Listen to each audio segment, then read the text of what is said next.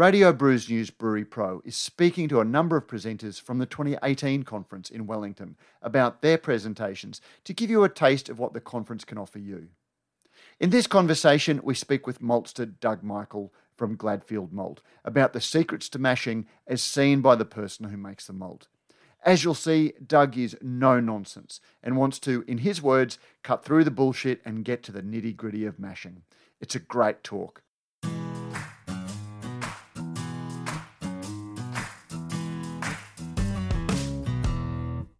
Welcome to this preview to the IBD 2021 virtual conference. Uh, as we talked about on the last program, we're looking at some of the presentations from the 2018 conference uh, in Wellington. And this week we're speaking to Doug Michael, who's the maltster and director of Gladfield Malt, and his presentation is on mashing secrets.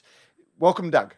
G'day, Matt. How are you? Great, great to see you, uh, mate. I'm, I'm uh, really excited to hear this because in in 2018 the conference um, program was looking at exploring the past to discover the future, and this presentation that you set up was really geared around challenging some of the romance uh, that, that, that, people like to bring to their, their base ingredients, wasn't it? Yeah, that's right, Matt. Um, obviously, we were the diamond sponsors back then, 2018, and and uh, yeah, they they asked us to do some um, presentations on malt, and I thought it was an opportunity to to really just reinforce what the IBD is really all about, and and probably just you know exposing some of the myths around uh, romance that was starting to to creep in into the industry, especially the craft beer industry.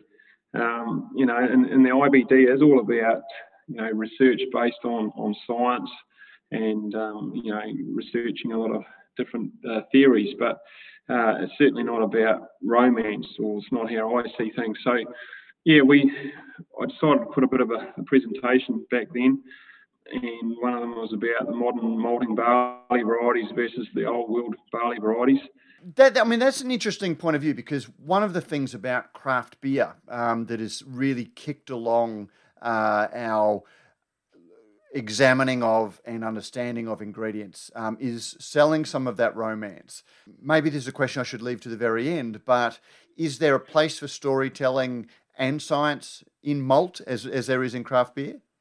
Oh, absolutely. I mean, uh, anybody that knows much about Gladfield will know that it's, it's a, a, team effort here. I've got my lovely wife, Gabriella, uh, in sales. And um, yes, sales is all about telling the story and, and romance. But when it comes to the nuts and bolts and, and making money, it's all about um, making sure that you, you have the passion in there. And, and, everybody's probably heard the famous Gladfield saying that romance gets you into bed, but it's passion that gets you out.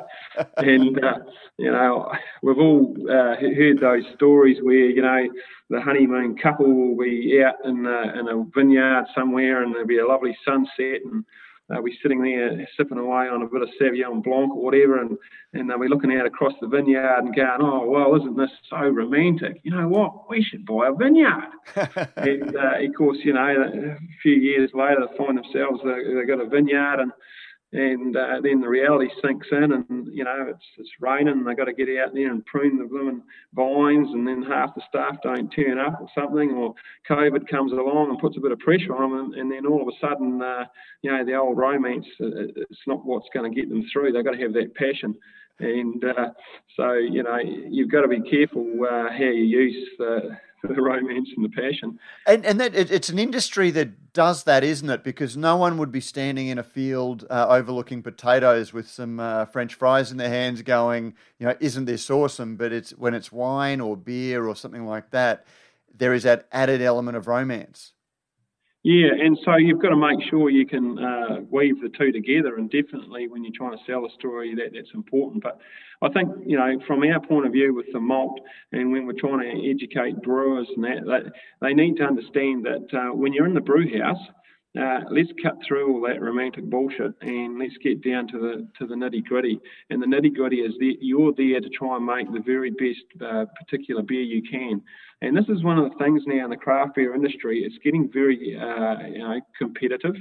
And the average craft beer drinker out there is becoming more and more educated, and they know the difference between a good beer and an average beer and a beer that's, that's not, not supposed to be there. Uh, whereas you know, 10, 15 years ago, uh, that wasn't the case, and you could get away with making a pretty average beer or an inconsistent beer, uh, and, and the consumer would be pretty forgiving and probably less understanding of, of what's really going on. So, you know, for the last 16 years that, that Gladfield's been in the industry, we've strived to try and uh, increase the, the, bar, raise the bar, so to speak, uh, in, in the quality and the consistency of craft beer by, you know, su- supplying a high quality, consistent malt. And, and malt's a very, very important ingredient in beer. And I think sometimes brewers, you know, have been guilty of uh, overlooking that and, and, getting caught up in the romance of things and, and probably not taking so much care and, and, detail in what they're doing and understanding that, hey, you know, you, it's all very well, but you've got to be in business at the end of the day, and that means making um, good decisions based on science rather than romance. Uh, yeah. Which brings us to, to this idea of modern malting barley varieties versus old world barley varieties or the heirloom varieties that uh, you know people love to talk about these days. Yeah, that's right. So um, I sort of liken it to um, a wee bit, you know, some of these older varieties a wee bit like the old Morris Minor versus some of the new varieties a bit like a Ferrari car. And you know, we all like to be in our comfort zone sometimes, don't we? And you know, we can we can hop in the old Morris Minor and, and go down to the dairy and get a uh, a bottle of milk, and we feel really comfortable, and it's you know it's good. We get to there and back every time. Uh, and that's great. But you know, uh, you can jump into Ferrari and do the same thing, but it scares the shit out of you the first time you drive it, don't you? Doesn't it? And so, um, you know, so we sometimes we, we, we steer steer clear of it. But tell you what, once you learn how to drive that Ferrari, there's no way you'll ever drive that Morris Minor again. And, um, and and that's one of the key things with some of the new modern um, varieties of um, of barley out there, for example they are going to give you a lot better efficiencies. Um, but it's all to do also about how they're malted. And a lot of people will say, oh, no, you know, the, the, these new modern varieties are only any good for the big brewers and for making mainstream beer. And that's not exactly the case. Uh, it's how they malted. And, um, you know, if we if we look at what the end use is for that for that malt, what type of beer are you trying to make? Are you trying to make a, a mainstream, uh, highly fermented beer, or are you trying to make a craft beer that has a lot of body and mouthfeel and is going to carry a lot of hop flavour? So at Gladfield, we try to create a malt that's going to cater for, for whatever the customer's ends needs are. Now, for example, if you are trying to make a, a, a craft beer with more body and and, and mouthfeel, uh, therefore you're going to use a different style of malt. So it's going to be less fermentable uh, and it's going to give more body. So how we achieve this in the malt house is all about our different germination, uh, steeping regimes, germination temperatures, and the way we kiln that product. And so we can manipulate that. And I think it's a myth out there that people think that, oh, it's the variety that has the biggest impact. It's not. I can take one barley variety, I can grow that on 10 different farms. I can then get each of those farmers to use different farming practices or inputs and levels of fertilizer, what have you. I can then take those 10 different lines of barley and I can steep them 10 different ways. Uh, I can germinate them in, in, 10 different germination regimes. And then I can go and kiln them with, with 10 different uh, kilning recipes. And at the end of that, I've got an infinite number of flavour varieties coming out of the out of the malt plant. So, you know, it's the inputs along the way that have the most impact. It's, it's not necessarily the variety uh, when it comes to things like um, creating that mouth feel and, and body and what have you. But what I will say is with the new varieties, you're going to get a lot more um, efficiency out of them because they, they've been bred to be more uh, you know, to, to, to produce more at the other end. I mean, it's just just the way life is. If you look at all things, uh, whether it be um, grain or whether it be livestock or whatever, you know, through evolution and what have you, things are improved.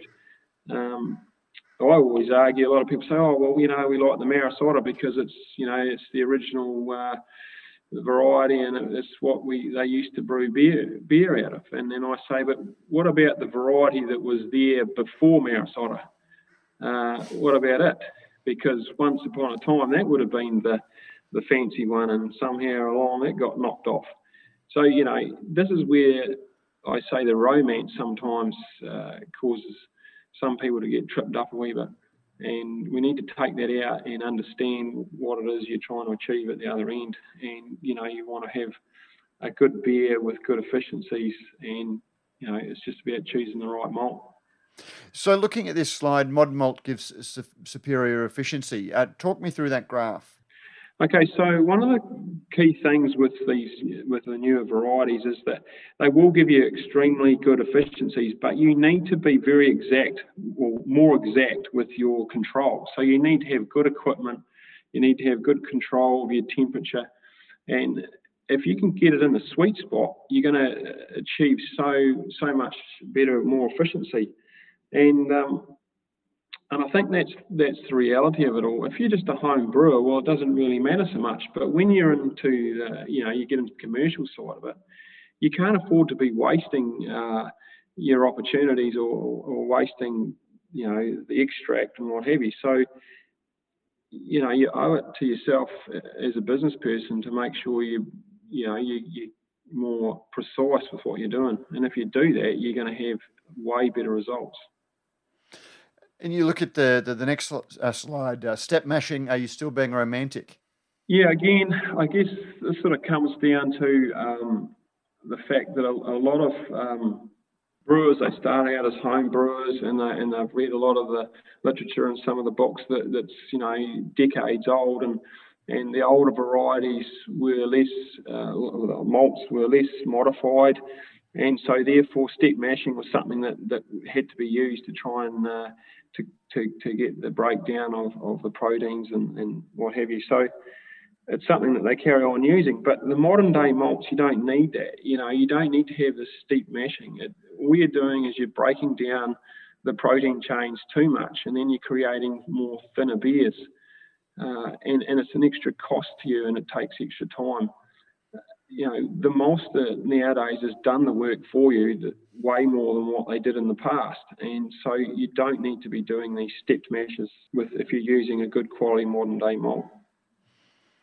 So mo- moving on, looking at now is uh, the pronunciation right, the Kolbach in- index? Yeah, guys, so that's uh, um, something that a lot of people don't take too much notice of when they look at their malt analysis when they're buying malt. But Kolbach index is a measure of just how well the protein modification is carried out during the malting process. So if you have a Kolbach index that's high up around the mid 40s, it's meant that you've broken down those protein chains to, to quite small pieces. And as a result of that, it, it makes it's going to give you uh, more of a thinner thinner beer. And it's, it's just helps uh, or reduces the body and the mouthfeel of that beer. Whereas if you're making a, a, craft beer where you want a bit more body and that, you should be looking for a Kolbach index, you know, 41 and below down to about 30, 36.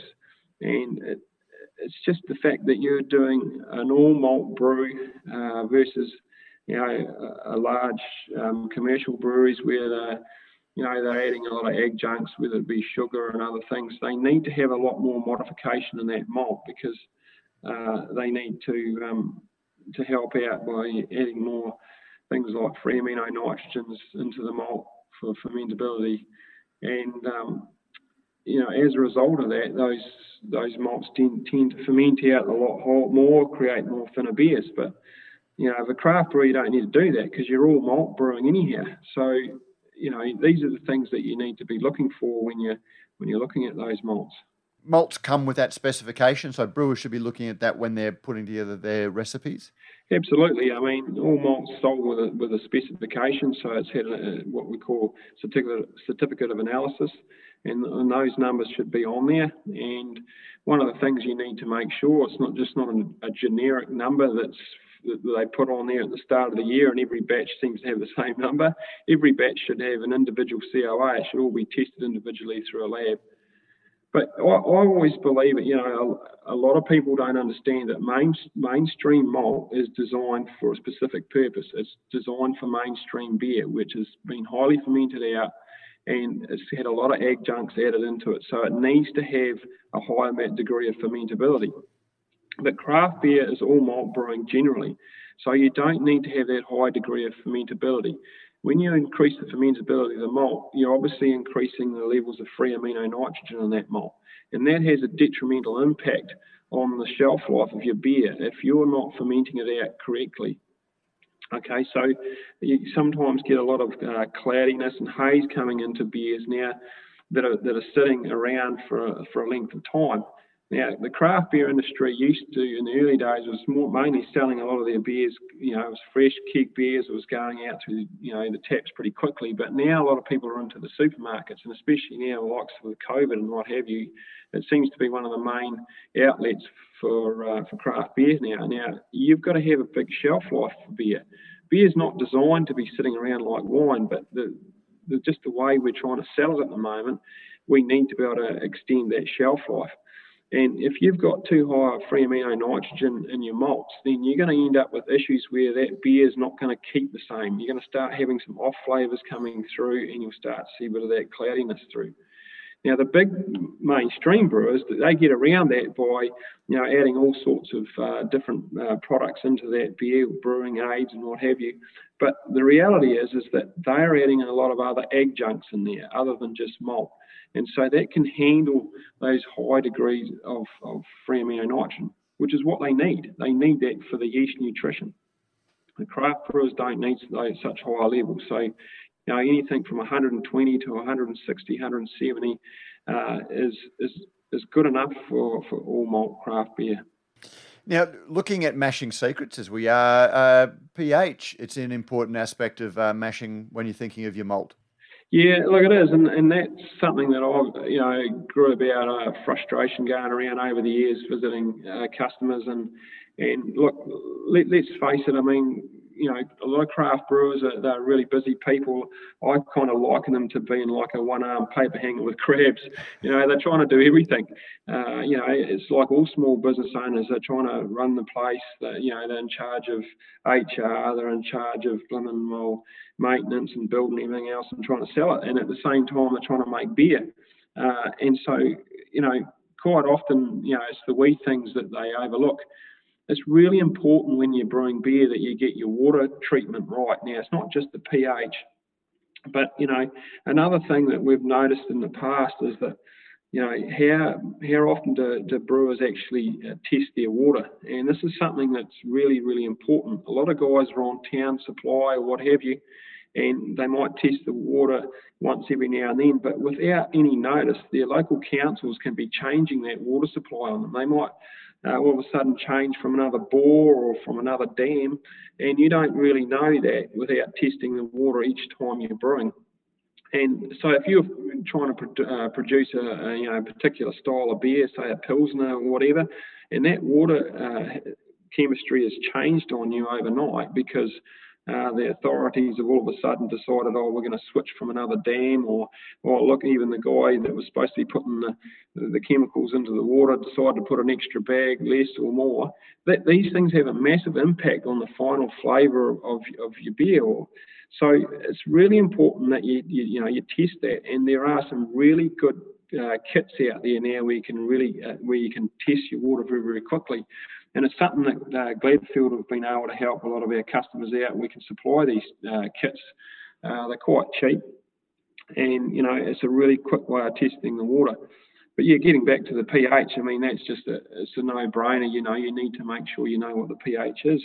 Uh, it, it, affects the, the level of extract that you're going to get and yields, and obviously you know the, the final flavour of of that beer. So a piece of litmus paper doesn't cut cut it. You know, you guys aren't home brewers anymore. You know, you, are commercial brewers, and you've got to get it right. So, you know, spending you know two or three grand on a decent uh, pH meter is, going to save you a hell of a lot in the long run. And and that's one of the things I learned in business is sometimes, you know, there's so many things you need to spend your money on, and sometimes it just pays to go out there and um, and, and, and spend a wee bit more than what you can probably afford because it will pay dividends. And I know how difficult it is in, in craft brewing because everybody's so uh, bent on trying to get as many stainless steel fermenters into their brewery, and they overlook sometimes the important stuff.